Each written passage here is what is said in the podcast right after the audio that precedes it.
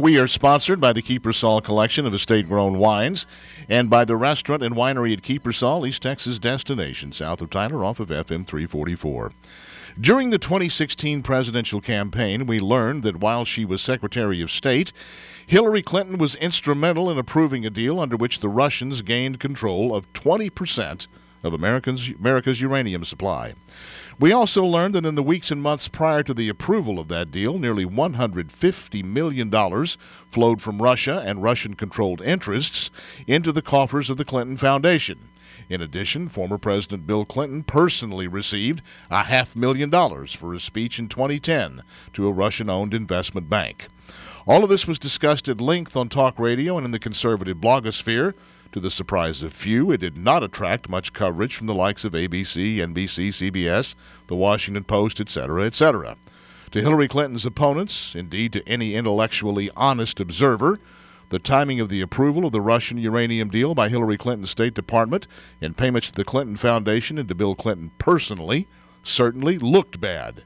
If there wasn't a quid pro quo, the whole thing certainly had that unpleasant aroma to it. Fast forward then to the morning of Wednesday, November 9th, 2016. Hillary Clinton had just lost an election that almost everyone was certain she would win.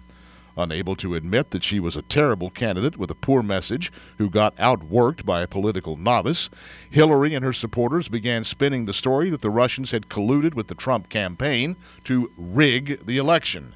The media took up the story and they kept it alive.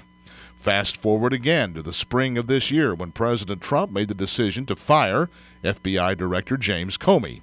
That firing touched off a political firestorm that led to calls from Democrats and even some Republicans for an investigation into Donald Trump and possible collusion with the Russians.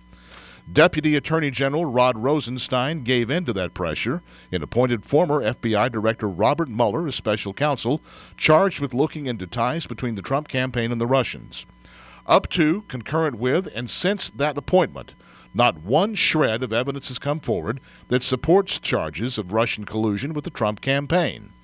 But, according to a story in the Hill newspaper that broke yesterday, Robert Mueller, Robert Mueller and Rod Rosenstein knew prior to the approval of that 2010 Russian uranium deal that Russian uranium industry officials were engaged in bribery, extortion, kickbacks, and money laundering. Mueller and Rosenstein chose to remain silent, effectively covering the story up. Thus, they are, in essence, co conspirators with Ms. Clinton and her possibly treasonous dealings with Vladimir's, Vladimir Putin's Russia. That Rod Rosenstein put Robert Mueller in charge of investigating Donald Trump's involvement with Russia would be laughable were it not so deadly serious. Mueller needs to resign, as does Rosenstein. And if there is any justice to be had from the cabinet department bearing that name, Mueller and Rosenstein should be investigated for criminal corruption. The swamp, indeed. That's my word. What's yours?